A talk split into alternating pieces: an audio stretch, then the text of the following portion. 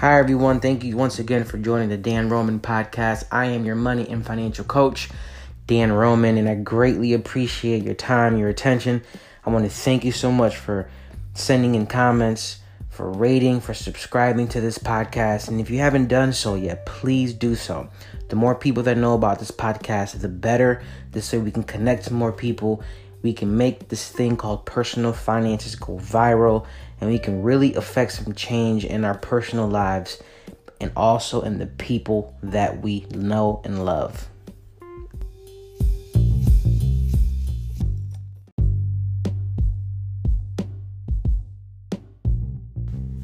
Couple questions for you as we start today's episode and going forward.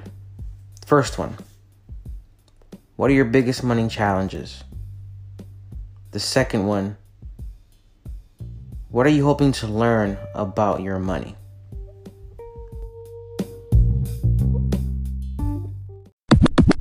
The budget. Yeah, it's a thing, believe it or not. And if you feel like at any point in time that you've messed up a budget royally, welcome to the club. If you don't mess up a budget, you're not doing it right. If you don't screw up, then you're not being realistic. Because here's the thing in life, we're not going to get it right all the time. We know this. And this is true with our budget and with our money. This is especially true the first few months that we're trying to figure out how to use a budget, how to operate with a budget, how to implement a budget into the household, especially if you're married and have children. If you're single, it's not quite the challenge, but it's still challenging. So, today and for the next few days i'm going to be giving you some some milestones that if you feel like you've hit these milestones it's okay to start over look you have 12 months in a year to perfect this okay but just take consistent practice tweaking adjusting understanding what's going on before you can get solid footing However, there are signs that you might need to take a fresh start. Nothing is as refreshing as starting over in a relationship with a new job. If you screwed up in some way, somehow, it's good for the mind, the body, the soul to just wipe the slate clean and just have a big fat redo. Why do you think people love New Year's Eve so much in January 1st? Think about that new beginning, fresh start. This year I'm going to do this or do that. Why do you think gym memberships skyrocket the first of the year? Because people have this new this newness about a new year and how they're going to change themselves for the better. But this could be true about getting a new job or moving into a new place or to a new town or city or even a new state. But the same could be true about your budget. Honestly, it really can. Does a budget ever need a fresh start? The answer is hell yes. Trust me, I've been there. And if you're budgeting correctly, you at some point will wish you could have a fresh start. So pay attention Today, in the next few days of the podcast, we are going to be talking about, I guess, when you should restart the budget. Number one, if you're constantly worrying about emergencies, we know life happens. Worrying about them really doesn't help much. But if you prepare for emergencies, it really does if you don't have an emergency fund in place, you should I strongly encourage you to do this. And there's two ways of doing this based on practice and principle and coaching. The first, if you have debt, any amount of debt, I would start with what I would call a baby emergency fund, right? A starter emergency fund, a thousand dollars to get you started.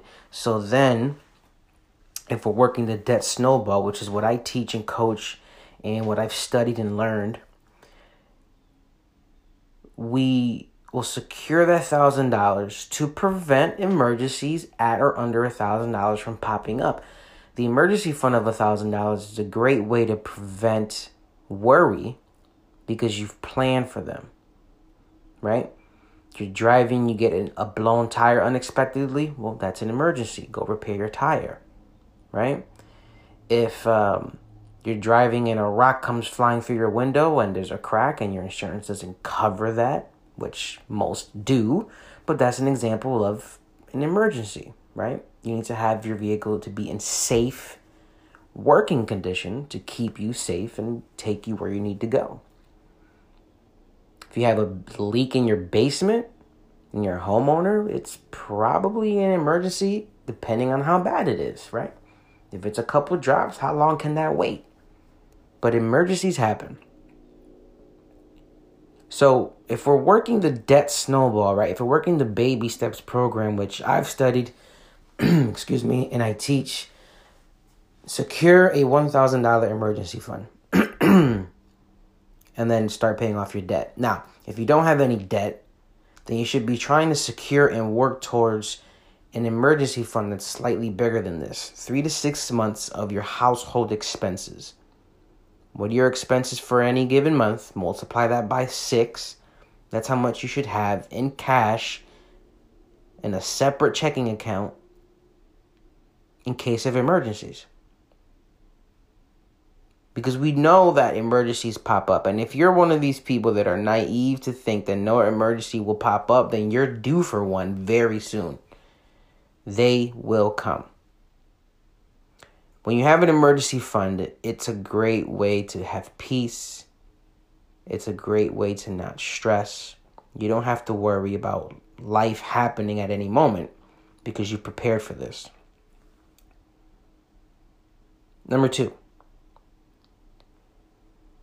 if you use the same budget, excuse me, if you use the same budget each month, I'm talking about the same exact budget one of the best ways to stay on top of your money is to budget before the month begins every single month. That means you take that means you can't just simply take the same budget from last month and transfer it over. Like each month is exactly the same. Like it's a pair of house slippers that you just wear. It doesn't work that way. You don't have to start from scratch each time, but you can copy the current month's budget to the next month and then just tweak it where it needs to. Think about any specific month where spending comes up, right? Like, um, you might have a relative with a birthday, or COVID 19 is over, and concerts are out, and baseball games are open to fans, and you want to buy some tickets, and Christmas is here, and um, you want to travel for Thanksgiving, or you want to take your spouse somewhere nice for your anniversary for the weekend, or you might want to buy yourself or your spouse a gift. All these things change month to month. Mother's Day, Father's Day, Secretary's Day, who the hell knows? But by keeping your budget up to date and scheduling what I would call is like a monthly budget meeting with yourself or an account or an accountability partner. And if you're married, that person is your spouse. Honestly. Because if you're not budgeting together, then you're not budgeting at all. And if you're single, grab someone that you trust, a family, a friend, a family member, a friend who can not judge you, but really listen and question you.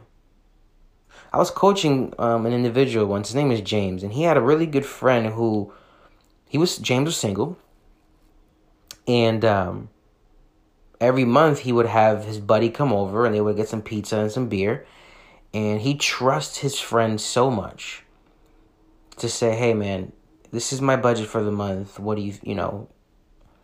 This is this is what I'm thinking, and his friend would question, like, "Do you need to spend this much here or there?"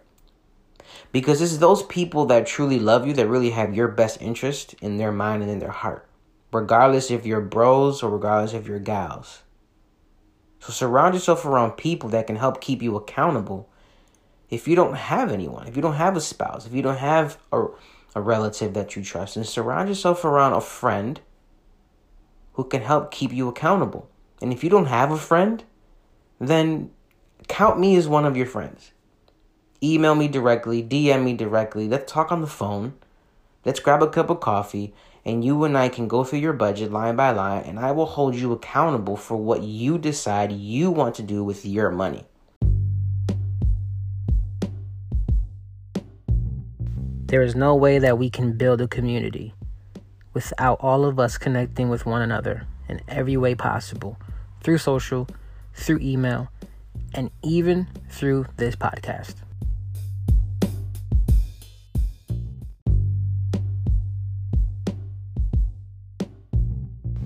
Well, guys, that is a wrap for today. Thank you once again for listening. Thank you once again for your time. If you found this podcast valuable, informational, resourceful in any way, please share this with someone that you personally know and are connected to so that they can gain something from this also. The way we build a community is for all of us to be connected, engaging with one another, sharing information, uplifting each other up. If at any point in time I have said anything, created anything, or shared something with you, in any way that you have found helpful, life changing, or informational, please share this episode on all your social platforms Facebook, Instagram, Twitter, you name it. Text the link to a friend so that they can listen to this. Listen to this with a loved one at home so we can all make this thing called personal finances go viral so that we can gain control of our money so that we decide what happens, when it happens and how it happens. Thank you all once again. Don't forget to rate, subscribe, and comment on this podcast. See the show notes of this podcast if you want to reach out to us via social. Visit the website, send us an email. If you want to be featured on the next podcast, there's a link there also for you to drop in a voice message. And if you want to book a consultation free of charge to discuss your financial position, you can book an appointment there. See appointment times that are available to you real time. We can also book an appointment for your coaching or counseling session as well. And as always, God bless. Peace.